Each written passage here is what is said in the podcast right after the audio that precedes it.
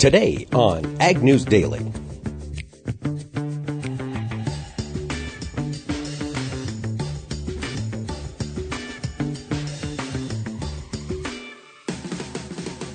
Good afternoon, ladies and gentlemen. It's Mike Pearson here with today's edition of the Ag News Daily Podcast. Delaney is out traveling. I believe she is headed to the Northeast, up to Albany, uh, New York, I think, is where she's going today. Anyway, talked to her earlier at the airport, and uh, flights were going well. Travel was going well. Hopefully, for all of our listeners, you had a good weekend, capped off by the Super Bowl. I know we've got a lot of our friends in the Midwest, particularly in the states of Missouri or perhaps Kansas, if you follow President Trump's uh, Twitter, who are big fans of the Kansas City Chiefs taking home the Super Bowl trophy for the first time in a long time. And uh, no, there's been a lot of discussion about the halftime show, which sadly I missed. I was I used that time to go run some errands, I, I didn't catch Shakira and J Lo, so I get to dodge that whole issue. But we continue doing stuff in the world of agriculture today. First and foremost, this morning saw the release of the U.S. export inspections and on the corn side, nothing too noticeable. We had uh, corn exports, corn exports come in at 562,000 metric tons in the range of analyst expectations, but definitely on the lower end. Uh, trade expectations were for between 500 to 700,000 metric tons. So, like I say, in the range, but not huge at all. Uh, soybean inspections were a little bit higher. Um, basically, on China. Uh, Chinese demand had picked up, as we've discussed here on the podcast. They definitely booked a couple of cargoes. They were getting close to signing that phase one deal, and those were counted. Um, total soybean inspections, so these are exports that actually moved off the docks, came in at 1.36 million, up from 320,000 metric tons a week before, so up a million metric tons in the week. We definitely saw that reflected in the soybean market today as prices did have a little bit of a bounce, which we'll get to in just a bit. And uh, that was that was positive news there on the soybean side. The other piece of news we had also came out of China, and it came out of China late last night, early this morning, depending on how you look at it, when their Lunar New Year came to an end. Uh, we talked about this last week. The Chinese government added three additional days to that Lunar New Year holiday because of fear of the coronavirus. The government's thought was we'll just keep everybody at home or wherever they travel to. We don't want them in the office. We don't want them breathing on one another. So you know, stay confined, basically. Well, today that came to an end, and the markets reopened in China. Now, equity markets were down. We've seen that trend for the past several weeks. The big move happened in commodities. Across the board in China, at the open, commodities were hit hard. Everything from crude oil to copper to nickel to the ag commodities were hammered as Chinese traders really started to get more, or really, I guess, showed their concern that has been building over the past week while trading has not been allowed, finally kind of came out into the open today. Earlier in the morning, um, a lot of those Chinese futures traded on the Dalian exchange went limit down, including um, copper, iron ore, and um, crude oil were all down the limit, and uh, excuse me, soybean oil, palm oil, and eggs also went limit down. Soybean futures were down substantially, corn futures were down substantially. Weakness across the board in the ag commodities in China.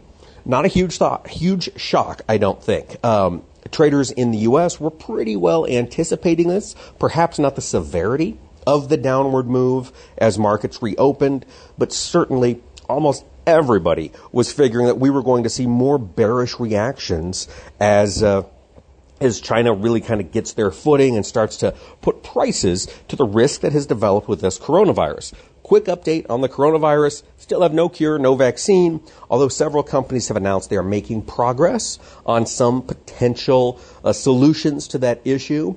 It does still continue to spread. I don't have new death tolls handy. Last I checked, about 350 people had died, and outbreak continues to spread. Now, about 17,000 people in China are, conf- excuse me, 17,000 people globally are confirmed to have it. And as we've discussed, that is probably a highly discounted figure since most of the coronavirus's symptoms look remarkably like the flu or pneumonia and it has a two week incubation period before symptoms even start to show. So odds are there's a lot of people out there with it. We either don't know they have it or they think they have something else. So that risk is going to continue to be in the markets for some time to come. Speaking of risk in the markets, we have talked for quite a while about the challenge the ethanol industry has been facing in 2000, or was facing, continues to face, or was facing in 2019. We'll start there.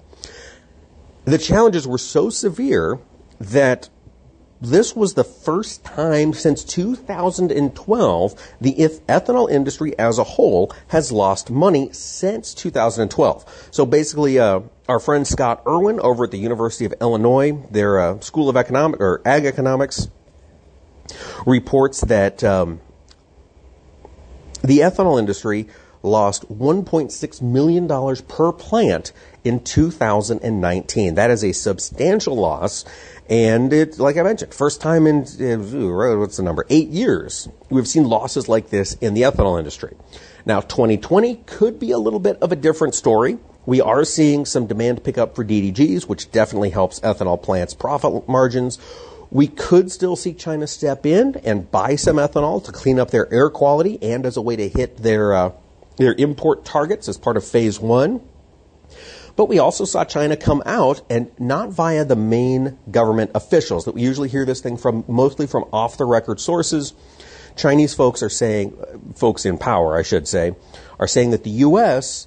should be willing to be negotiable on those dollar targets in light of the coronavirus. We were a little concerned here at Ag News Daily when we didn't get those numbers in print from the Chinese, confirmations of exactly how much they were going to purchase, because we were worried that they might try to renege and scale those purchases back.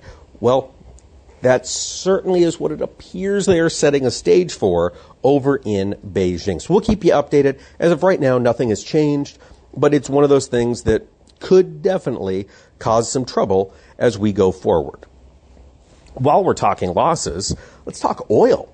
Oil prices fell to their lowest level in more than a year today, again on coronavirus and particularly in the weakness on futures out of China that spilled over into uh, the futures markets here in the West.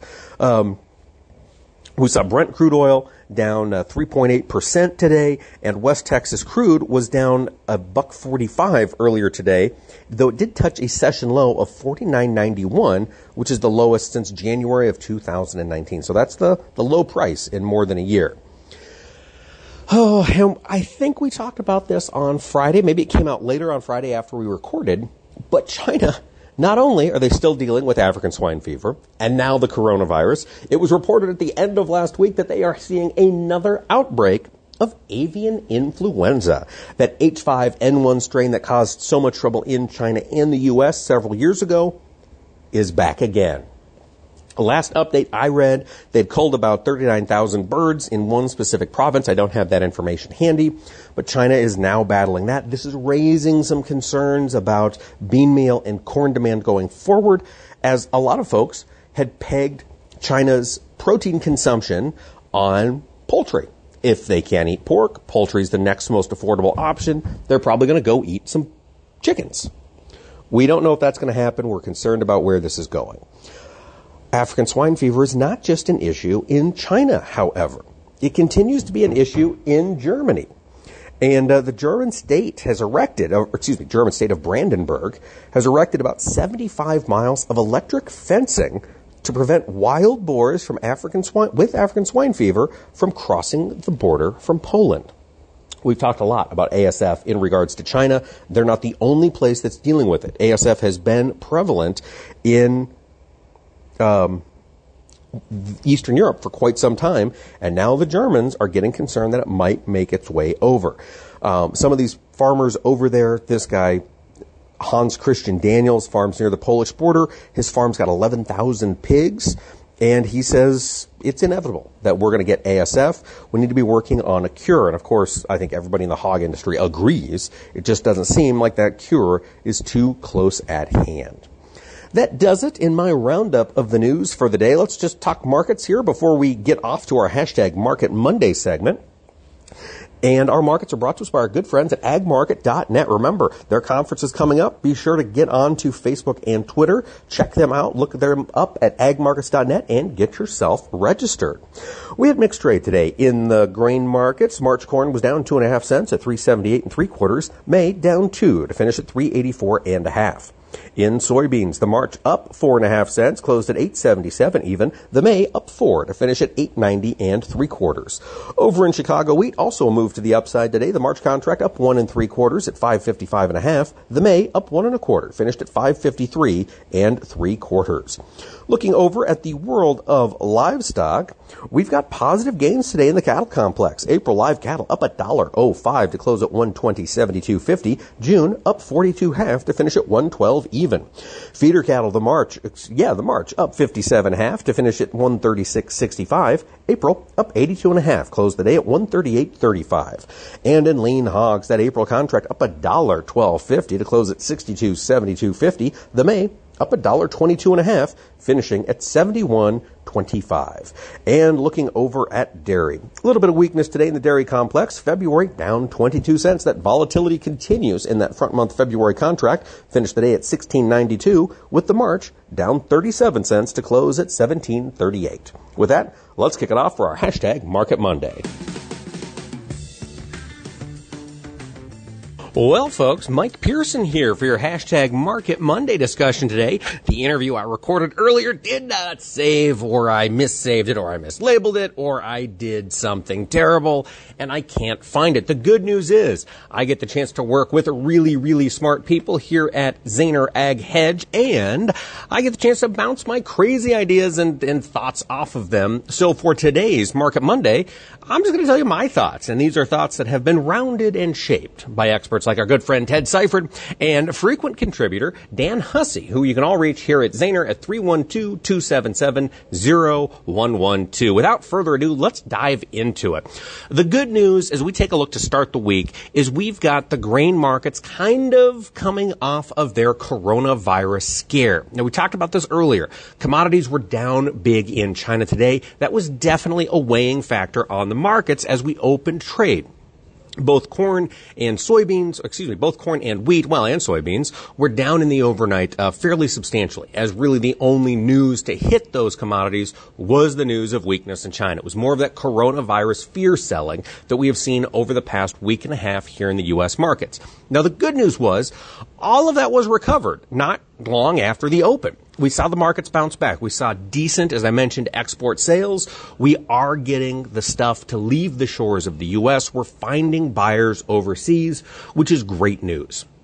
We're also continuing to see demand for ethanol be fairly strong, even though I mentioned in the intro there in that news segment that ethanol plants had a dismal 2019. They are starting to pick up. We're hearing from a lot of folks out in the countryside that consistently the best basis in a lot of people's neighborhoods is from the ethanol plant. They're out there, they're trying to get their hands on supply, and that is certainly working in the favor of, uh, of particularly the corn market as we begin 2020. Uh, as we begin February 2020, I forget, we're already a month into it. Soybeans is a little trickier picture. Uh, soybeans did have a nice little rebound today, basically on the backs of that export news. And that is something that is really going to be helpful if we can see it continue. Now, the wild card continues to be coronavirus. Not just the fear, which I think we've priced in and now we're starting to discredit. The question now is what's going to happen with actual demand? With, and I just checked, about 432 people have died globally from coronavirus. Um, not huge. Uh, it's terrible. I don't mean to to dismiss the fact that you know so many people have lost their lives, but certainly no worse than the flu in terms of death toll so far. The wild card remains. We don't know what this coronavirus is going to do. We don't know really what the mortality rate is yet. We don't know how many people have been diagnosed. There's still a lot of uncertainty. And if it does spread or becomes more lethal or is more lethal than we're aware of, we could actually start to see physical bean demand in China slow down. They have been very, very aggressive in rebuilding their hog herd. We did see, according to the Chinese government, hog herd stabilize in November and sow numbers begin to grow in December. Great news. But the Chinese government will obviously put the brakes on that if they start seeing substantial death due to this coronavirus. The other issue that we could see in soybean demand is this bird flu. So far, it's relatively contained. Uh, China w- seems to have been very quick in acting. They culled all the birds on the site where this H5N1 was found. But if it is going to spread, now we could potentially lose another batch of soybean demand um, from China. Would not be great news, and that would certainly be bearish longer term. As we sit today looking at the grain markets, really the big the big loser is soybeans uh, from a technical perspective. Looking at the front month, that March contract of soybeans, we have pushed well down below the lows that we put in place in uh, early December. You know, those lows were right around 383, 382. Excuse me. Whoa, that's terrible. 883, 882. I was getting my corn and, and soybeans mixed around. Sorry about that, everybody. 883, 882 is where we bottomed in December. You know, now we're trading down at 875. So we are trying to plumb new depths. We're trying to find a new low and based on this last week's movement, maybe we found it. We saw start of uh, of last week. Oh, excuse me. I'm looking at my Monday five minute charts. Let me look back at my five day chart. There we go.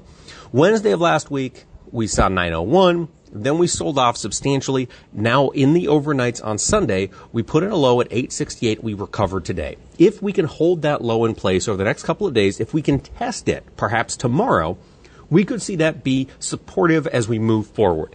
Everybody in the market is looking for a low. We are in oversold territory here in the soybean market. Positive export news, continued strong domestic demand. We continue to see very strong crush in this country. Those things could all help prove that we are in uh, our bottom setting territory and maybe we're going to start moving back to the upside.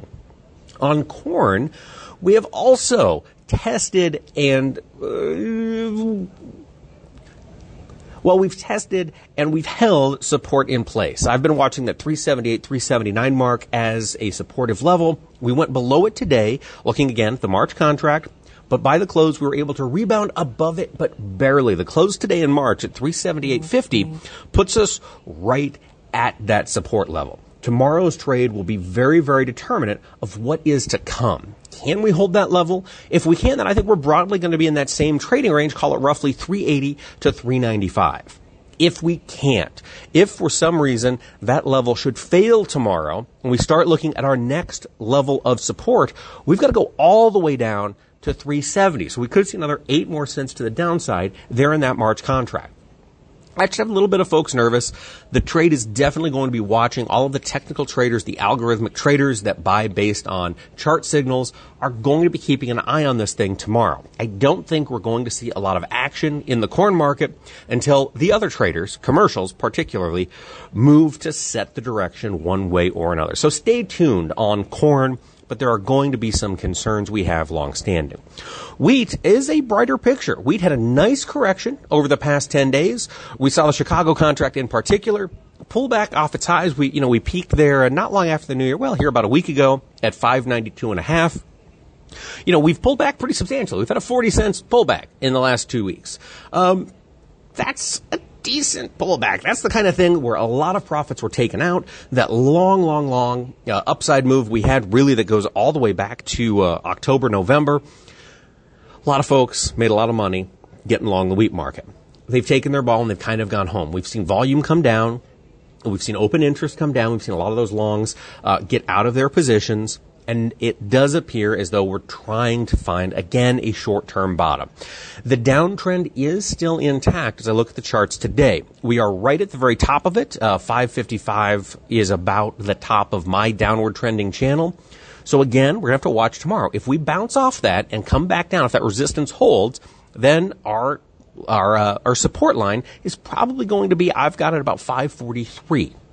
So Chicago could see more downside movement, but again, the overall concern that we're seeing with coronavirus is waning. The concerns that we still have globally about the wheat market or about the wheat uh, quality and condition and uh, just the sheer amount of wheat globally are still there. So there are still some very, or at least somewhat bullish technical or fundamental factors in place that could help this wheat market push back to the upside.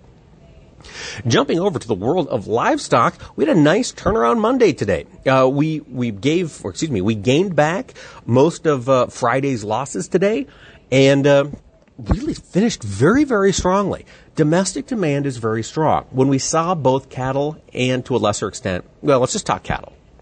We saw cattle sell off last week on the same coronavirus fears that had everybody scared. It was just a broad-based risk-off sentiment in the markets. Cattle were no exception.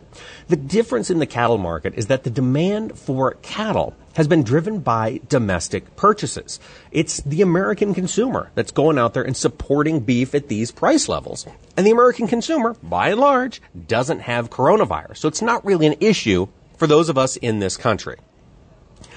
And I think that's kind of what the market is catching on to. We also did have a slightly bullish uh, cattle inventory report repeat, uh, released Friday from the USDA. It showed the number of cattle and uh, calves on pasture has come down from 2019's report, an indication that perhaps we have stopped growing this cow herd perhaps we have reached the top end of the beef uh, supply cycle. That would be good news for these markets. And in fact, I think we know that it was good news based on today's trading because it would show that this huge supply issue that has really been the bearish ceiling for the cattle markets might be coming to an end. It's going to take some time. Of course, the cattle life cycle is fairly long. So it's not an overnight panacea, but it's one of those things that given the next several months, we should see demand begin to increase, you know, as we get, we're talking medium term here into the summer grilling demand and so forth is going to grow. At the same time, we're probably seeing fewer calves in feedlots. All of these things should be bullish long term. I'm optimistic about the cattle market. I like where we closed today. Technically, this was a very positive close. I imagine we'll see some continuation tomorrow as we get into Tuesday. Then I wouldn't be surprised if we see some profit shakes taking here in the cattle trade. Another wild card continues to be the hog markets. Um, hogs, again, we're waiting on China to step in as a big purchaser. And the Chinese government continues to be preoccupied with fighting a disease in its borders. They're buying hand to mouth for pork. Now, this last week, the Chinese government did come out and they have encouraged a lot of their domestic importers to increase their purchases of pork from all foreign countries. They really want to increase imports of pork into China. Chinese government does not want to be fighting coronavirus with a hungry population who is upset about food price inflation. It's a triple threat.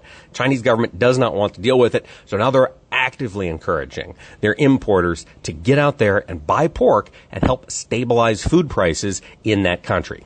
I think that's going to be bullish long term. Today we saw hogs come well off their lows. They were down uh, they traded at $61. They closed at 62, 62.50. So I mean, we gained a dollar 60 today in the hog market off the lows. Still ended 10 cents down in the April contract, but a nice move to the upside for intraday trading.